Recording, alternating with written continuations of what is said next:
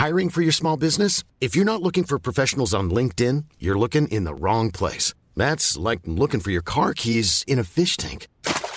LinkedIn helps you hire professionals you can't find anywhere else, even those who aren't actively searching for a new job but might be open to the perfect role. In a given month, over 70% of LinkedIn users don't even visit other leading job sites. So start looking in the right place. With LinkedIn, you can hire professionals like a professional. Post your free job on linkedin.com slash people today. Planning for your next trip? Elevate your travel style with Quince. Quince has all the jet-setting essentials you'll want for your next getaway, like European linen, premium luggage options, buttery soft Italian leather bags, and so much more. And is all priced at 50 to 80% less than similar brands. Plus, Quince only works with factories that use safe and ethical manufacturing practices. Pack your bags with high-quality essentials you'll be wearing for vacations to come with Quince. Go to quince.com slash pack for free shipping and 365-day returns. What's up, guys, and welcome back to this week's review for Star Wars The Bad Batch. So, in the continuing weekly recap of progressive episodes that currently don't seem to be doing much, we have the group returning from a mission that they feel hasn't or was worse than Cid led on, but they also admittedly accept that she's held back information before. Um, when they return, they find out that a cl- that Cid's um, bar has been taken over by a guy who is trying to join the Pike Syndicate.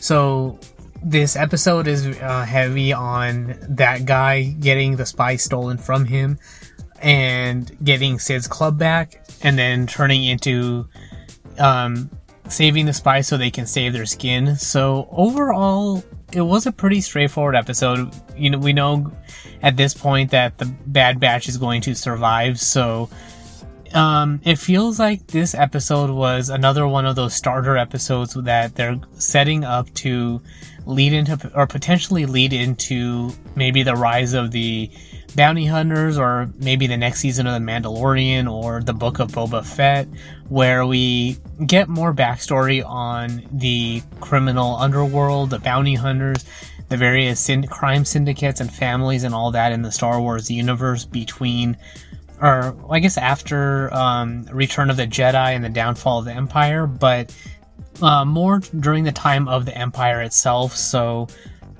um, we get we're getting it just seems like we're getting some of that lead into that backstory as far as um, how the criminal cartels rose up, how the Hutts continued to prosper, uh, why Vader um, wanted to use bounty hunters by the time of the Empire Strikes Back. So overall, a pretty light episode. Uh, we do, as I mentioned earlier, we have a little bit more as far as uh, that the spice is part of the episode. So we do get learn that the Pikes um, do deal in the smuggling of spice. So maybe we'll get more into that backstory. Maybe the uh, Bad Batch will go into um, the mines of the spice mines of Kessel, like we did in Solo. Um, it may not be something that's um, uh, like not like a duplicate story. So maybe they're going they go in to steal more spice, or because of their actions, the Empire decides to take over the um, spice mines of Kessel. So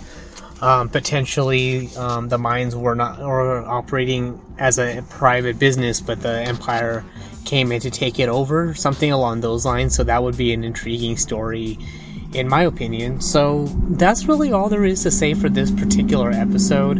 Um, it feels a little bit less focused than the past few episodes just because.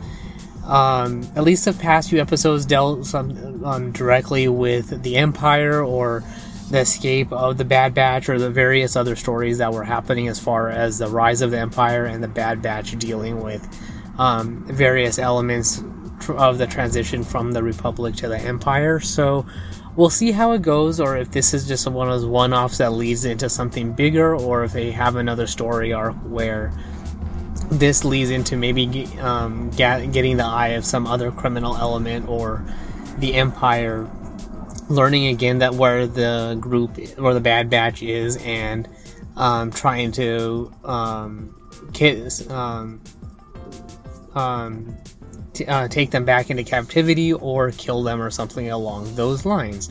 So that's all I really have for this particular review. There's not really much to spoil of note or anything intriguing there. I mean, potentially intriguing is the whole thing with the spice and the Pike Syndicate and how they're prospering or how they got the spice, where it came from, and all of that.